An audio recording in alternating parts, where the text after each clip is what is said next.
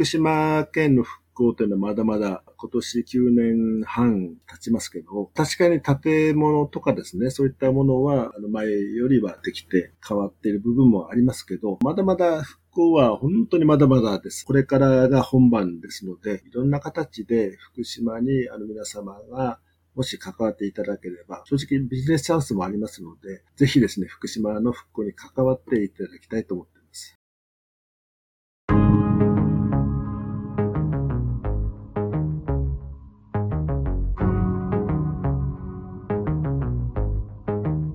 NPO 法人まちづくりエージェントサイドビーチシティのポッドキャスト番組 SB キャストです。この番組は様々なステージで地域活動、コミュニティ活動をされている皆様の活動を紹介。まちづくりエージェントサイドビーチシティとしてどのように関わっていけるかということを話し合っていくポッドキャスト番組です。進行を務めますのは私、フリーランスとしてパソコン、スマートフォンの利活用支援、プログラミング、アプリ開発、講師、書籍出版などを行いながら、この NPO の理事を務める高見千恵です。どうぞよろしくお願いいたします。この番組は図面の出力、製本ならお任せください。株式会社トレースのサポートにてお送りいたします。それでは今回のゲストは特定非営利活動法人元気になろう福島の本田則夫さんです。本田さん、よろしくお願いいたします。はい、えー、こんにちは。よろしくお願いいたします。ありがとうございます。よろしくお願いします。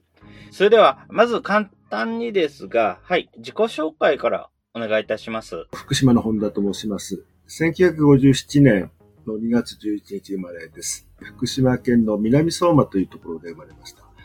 で小学校から福島市に住んでおりまして、大学卒業してからずっと広告の仕事をしております。で2010年の10月に、この NPO 法人元気になろう福島という NPO を立ち上げました。これはあの、広告の仲間と立ち上げまして、福島市の中心市街地活性化のためにえ立ち上げた NPO です。その半年後にですね、東日本大震災が起きまして、2011年3月から福島県の沿岸部被災12市町村という地域があるんですが、そちらの復興活動、街づくり活動をしております。今現在も半分ほど川内村におりまして、福島市と川内村を行ったり来たりしております。ありがとうございます。それでは団体としてはどのような活動を主にされているのでしょうか？そうですね。まあ、もともと地域活性、地づくりの NPO として立ち上げましたので、えー、まあ震災起きてから、まあ、震災のですね、いろんな地区ごとの、まあ、課題がいっぱいあります。その課題を解決するために、行政と連携をした活動ということでしております。活動はかなりですね、多岐にわたるんですが、例えば農業の復興とかですね、あと、避難した方の期間、戻ることですけども、え戻ることに対してのいろんな、え事業とかですね。あと、まあ、今年も10年目になりますので、10年経った中でのいろんな課題がございます。まあ、そういった課題解決のための NPO ということで、まあ、あの、活動としていろいろやっておりますので、また、おいおいご説明したいと思います。ありがとうございます。では、主にこちらの活動として最終的にどこまで目指したいっていうのというのは何かありますでしょうか？東日本大震災、特に福島県の一番重大なところはですね、やはりその福島第一原発の水素爆発ということがありましたので、私としては福島第一原発の廃炉を見届けるまでということで、えー、頑張っていきたいと思ってまして、まあ、あの、廃炉にあたってはもう30年、40年かかると言われていますので、えー、それまでに、まあ、自分が、まあ、かなり高齢、高齢になりますけども、あの、私が生きている間にそれを見届けて、まあ、福島の復興に何かしらずっと関わっていきたいと思っています。なるほど。ありがとうございます。主にこちらの団体について、何か、主に対象としている関わっていっているっていうような人たちっていうのは、主だったところだとどんな人になるんでしょうか？と地域としては福島県の被災地が12市町村という地域なんですが、もうすべて12市町村関わっています。ただその中でも9月から拠点を移したんですが、双葉郡川内村という村があります。その川内村とか、あと第一原発の膝元の大熊町、あとその隣第二原発のあった場所、富岡町、双葉郡という八町村があるんですが、そこで一番大きな浪江町など、私の、まあ、拠点の第一拠点だった田村市とかですね、まあ、そういったところに深く関わっております。ありがとうございます。なんかそこで関わっている人たち、どんな人たちに関わっているっていうのっていうのはありますでしょうか、はい、基本的には、や住民と一緒に、その地域の住民と一緒に地区ごとの復興をやっておりますけども、それは住民だけではできませんので、当然その、え地域行政とも連携しながら進めていまして、被災地といってもですね、その場所場所で全然状況が違いますので、その場所場所に応じた活動を、その地区ごとの住民の方といろいろ、まあ、相談といいますか、話し合いをしながら、その地区に合った復興を進めています。ありがとうございます。というと、主に年齢層とか、はい、こういうタイプの活動されてる方とかと つながるとかってのはあるんでしょうか？年齢層は、そう、震災当時は、福島県のその、まあ、原発事故によって、外遊びができない子供たちも多かったんで、そういった子供たちを連れてですね、夏とか冬に保養という一時避難ですね、そういった活動も4年ほどやっておりましたし、あと、その後はですね、その地区ごとの被災地の、その地区ごとの復興を進める団体とも連携してやっておりますので、比較的やっぱ年齢層は高い方です。まだ放射能が一部高いところもありますので、まだまだ若い方の期間、戻ることですね。まあ、期間がまだまだ進んでないので、一緒に活動しているメンバーというと、やはりその中高年齢ということがやっぱり中心になってしまいますね。やっぱりそのような形が中高年の方々が中心で。今だと割と関わる人もそんなような形になっているっていう、中高年の方々が多いっていうところなんですよね。中心的に活動されているのはそういった方ですけども、あと、まあ、だんだんの線量も低く、もう低くなってきてますので、その地域に、その地域の復興に携わっていきたい、まあ、学生とも、大学生とかですね、そういった方とも連携して、この活動を行う。大学生の方はい。ありがとうございます。結構幅広く、いろんな方と話をそうですね。はい。はい。はいありがとうございます。それでは、これらの活動をやっていて、課題に感じていることっていうのは何かありますでしょうか？いや、もう課題は多すぎてですね、その日その日の、まあ、まあ、その時期の課題もありますし、まあ、被災地、まあ、福島県の課題はもう多すぎて、これとこれという、なかなか言い表せないですね。ただ、9年半ぐらいずっと活動していて、やはり一番大きな課題というのはやっぱり人材不足です。人がいない。その、いろんな人はいるんですけど、その復興をこう、引っ張っていく人ですね。あとはいろんなその、東京の方とかいろんなところをこう、つなぐ役目とかですね。やはりその、復興を前進させることができる人、キーとなる人は少ないです。こう前進させる人。そうですね。はい。まあ、そういったあの、コーディネートというところですね。まあ、いろいろこう、仕掛けを、ができる人っていうのはやっぱ少ないですね。そうですね。確かに、横浜の方からだと、港南台タウンカフェの人たちとかがそちらの方に行っていることもあるという話を聞いているんですけれども。どちらですか？港南台タウンカフェっていう。ええ。ひょっとしたら南相馬とかそちらの方で活動されてるっていう話を聞いたので、あ、そうですか。そしたら、あの、お話は聞いたことあるかもしれないんですけども。いや、私は初めて聞きましたね。あ、そうですか。はいはい。こう、あちらの、あそちらの福島方面の支援とかもにも関わっているっていう話を聞いていて、えー、ちょっと前まではアンテナショップとして、えー、えー、横浜市鶴見区の方でも、えー、まあ、そのようなイベントをやっていたりもしていたので、コミュニティの中心になるような人が足りないって感じまあ、コミュニティの中心だけじゃなくてですね、その、やはり、そういう人も足りないんですけど、こう、いろんな形でこう仕掛けができる人はやっぱり足りないです。そうですね。実際具体的に何かこういう、どういうふうにすればいいかなとかいういうような案は何かありますか？まあそういう活動したい方をやっぱ育てていくしかないと思います。あーまあそういう、そですよね。やはりそのね、無理やり連れてくるわけにいきませんので、そういう福島の復興に何かしらあのやりたいという方がいらっしゃれば、そういった方をやはりその育成しながらあのいかないと、そういった人材を、まあ、福島県出身で、まあ、東京で働いろいろ資格をしてた人間が、まあ何人かは戻ってますけども、まだまだ足りないし、うんあと各、まあ、ふあの、被災地の行政でもですね、まあ、中心となって動ける人っていうのはやっぱり少ないです。そういう能力のある方ですよ。人はいるんですよ。人、人の数はいますけど、まあ、そういった力を持った方っていうのは本当に少ないです。いや、わかります。やっぱり、どこでもひょっとしたらそうなのかもしれないですけども、まあそうですね。えー仕掛けを作れる人って意外と本当どこに行っても足りなくって、そうですね。まあいろんな経験を踏まえてして、経験している人でないとなかなかできないと思いますので、まあ私はずっとまあ広告の仕事をし、まあ当然広告、まあもともと本業は広告代理店、広告業なんですが、あのずっと地域活性とかいろんな、まあ、ブランディングとかいろいろずっと40年ほどやってきてますので、私みたいなまあ広告関係ととか、あとまあコンサル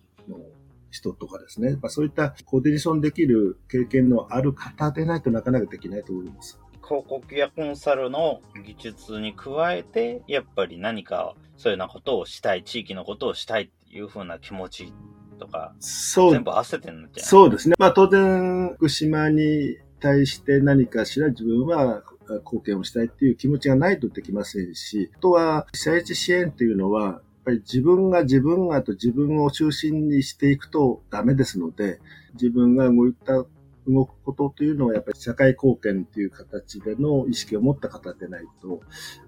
やはりいらっしゃいますよね、こう自分中心の方っていうのは。そういった方は絶対ダメです。まあ、あと、その地域に溶け込めない、まあ、その地域の方と、やはりこう、協調性のない方はやっぱりダメですよね。そうですね、ありがとうございます。活動していて、ええ。なんかひょっとしたらそういう風になってくれそうだな、みたいな人っていうのはいるものなんでしょうか？当団体にも、まあ、今教えてる子が30ちょっとの子ですけども、まあ、その子は、ええ、私の後を継がせようと思ってますので、そういう人をやっぱ作っていかないといけませんので、まあ私もあとね、えー何十年この活動できるかわかりませんので、まあ次にバトンタッチできる人間をしっかりと作るということが必要。私の、私の後継者ですよ。はい。その方が今後、まあ、後継げるようなスキルという考え方とか持ってらっしゃるっていうことですね。まだまだですけどね、まだ30ちょっとですから、いろんな勉強することはいっぱいあるし、まあそういう活動するにあたってもやはりね、ちゃんと飯を食えないといけませんので、ちゃんと稼ぐことをしっかりとやって、資金調達をしっかりしていかないと、ただボランティアではありませんので、あのいかに活動資金をちゃんと作るっていうことですよねそうですね。ありがとうございます。それでは次にですけれども、本田さん自身、他にも非常に多くの NPO に関わっているようではありますけれども、はい。ええはい。何かそれらを通して目指したいという最終目的があるから、こういう NPO に関わってますとか、そういうのって何かあったりしたら、お聞かせいただければいいかなと思うんですけども。あ、えっ、と、それはもう一つしかなくて、すべてその福島の復興に関係する団体だから私が関わってやってるということで、まあ、それは地域ごとにも違いますし、まあ、ちょっと種類、種類的にもうちの NPO とちょっと違う NPO もありますけども、それはあの福島の復興ということの目標はすべてみんな一緒ですので、そういう思いのあるところだけ私がお手伝いしたりしてしています。ありがとうございます。何か今後、これやってみたいっていうのっていうのは何かありますか？えー、今後ですか？まあい、いっぱいありますよ。まあ今現在もいろいろやってるところと今準備をしていることもいくつもありますし、やってみたいことはいっぱいありますよ。精力的にいろいろやられているようなので、はい。ありがとうございます。はい。それでは次にですけれども、えー、こちら IT についてどういう関わり方をしていきたいなどというのも何かありますか？当然広告の仕事をずっとしておりますので、IT は当然、あの、いろいろ活用してますけども、特にその IT 活用ということで言えば、今後ですね、まあ、福島の被災地なんか特にそうなんですが、医療関係とか、まあ、福祉も含めて弱い地域ですので、今後、被災地、地方にですね、大きな病院を作っても、まあ、お医者さんは来ませんので、これからその遠隔医療とかそういったものは今進めてますので、そういった形での IT 活用とか、あと、見守りのロボットとかですね、そういったものでの、地域の住民の方々の命を守るということも今やっています。そういう意味では、そういう、その中ではもう、もう全面的な IT, IT を活用して。導入支援とか、そういった形ですかね。ロボットを配置するところへの説明をするですとか。それはもう全体の一部しかありませんので、まあ、当然それはそうですね。あの、まあ、IT はもの、ものですから、ものを使えるにはちゃんとあの使えるようにしなくちゃいけませんので、まあ、そこは当然説明をして使いやすいように、あの、ご指導するということは当然します。ありがとうございます。次にですけれども、これを聞いている人に何かしてほしいとかいうのっていうのはどういうものになりますでしょうか、福島で起きているものっていうのは福島だけの問題ではありませんので、ただ福島が震災を経験したことによって他の地域から比べてですね、5年、10年先を行ってるだけなんですね。ですからその福島の課題を解決するということは皆様が住んでいらっしゃる地域の課題を解決するということと同じような形になりますので、ぜひ福島の活動にですね、多少なりとこう連携させていただいて、その経験をもとにですね、その皆様がいらっしゃる地域のいろんな課題を解決することの一つのヒントが福島の中にいっぱいあります。そういうふうに私は思っていますので、福島で我々がやってることもですね、ゼロから作ってるわけじゃなくて、いろんな地域でまあ頑張っている団体、いろんなあの成果を出している団体もありますし、そういったところに教えてもらったりですね、あとはそういったところに勉強に行ったりいう形で、あのゼロから作るんじゃなくて、その成功事例をこう学ばさせていただいて、それをいい意味で真似をさせてもらうということで今、いろいろ進めていますので、お互いにこう連携するということが必要かと思っています。ございます。そうですよね。確かに、この SB キャストも、はい、はい。基本的に横浜市外の人たち、関東の外の人たちにも、いろいろとインタビューをして回っている状態ではあるんですけれども、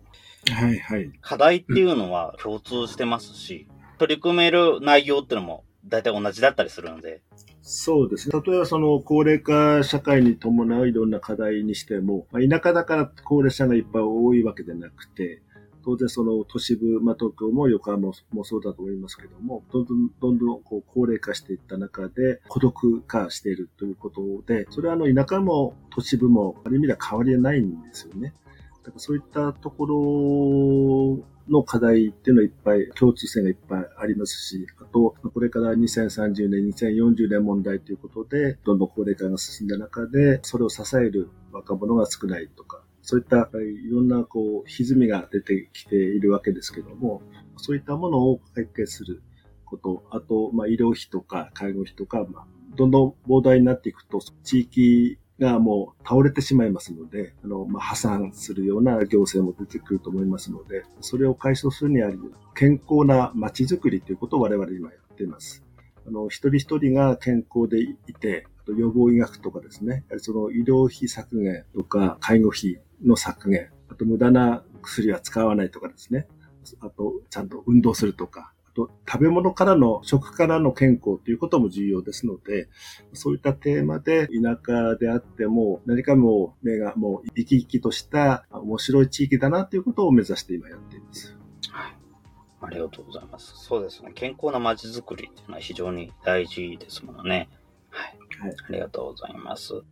ちなみにこちら今後インターネットなどで元気になる福島の活動を知っていくためにはどのようにすればよろしいでしょうか？まあそんなにあの常に更新はしてませんけども、ホームページとあと Facebook ページもありますし、と、まあ、今いろいろやっている事業ごとのあの発信もしていますので、まあそういったところから見ていただければと思います。ありがとうございます。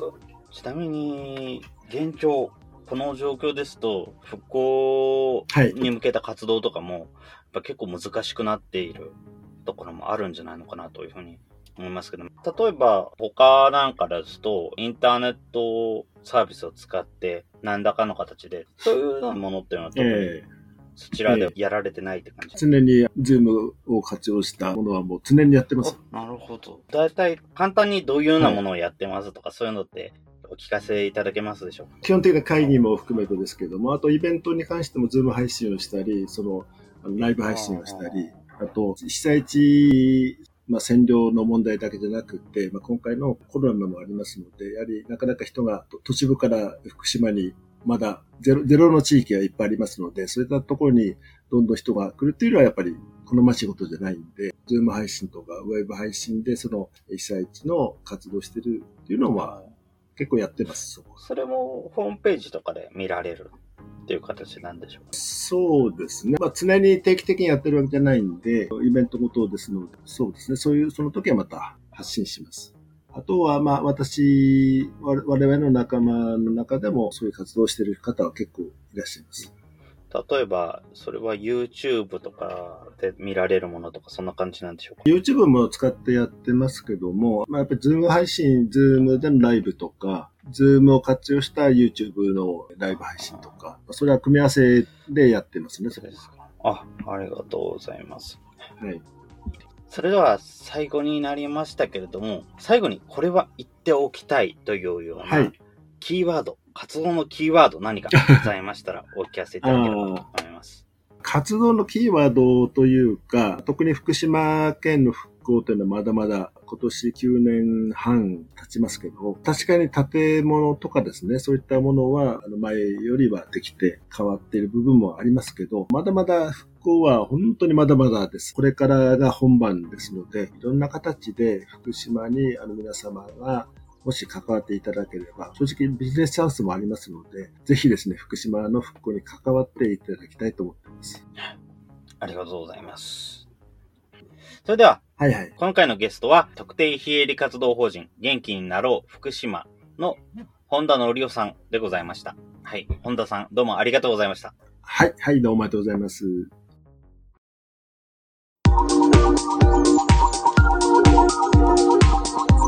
今回は福島にて元気になろう福島という福島の中心市街地活性化を行う NPO の理事長を務める本田則夫さんに活動の内容や団体の課題についてのお話を伺いました。元気になろう福島は福島の地域活性化 NPO として立ち上がった団体。地域ごとの課題を解決するために、行政と連携し、農業の復興、震災被災者の帰還支援などの活動を行っています。その他、本田さんは、福島の復興に関わる多くの NPO の理事、幹事など、幅広く活動をしています。本田さんが課題として感じているのは、復興のキーとなる人の不足。コーディネートや仕掛け作りを行える人。復興を引っ張っていく人。人と人とをつなぐ人がいない。それは福島だけでなく、多くの地域でコミュニティの活動を行う人たちが抱える課題でもあるのではないでしょうか。そのために本田さんはコミュニティを作れる人を育てることも合わせて進めています。福島には様々な課題があるものの、これは福島だけの問題ではなく、将来的に他の地域でも起こること。高齢化社会の課題、医療費、介護費の問題、健康な街づくり、食からの健康。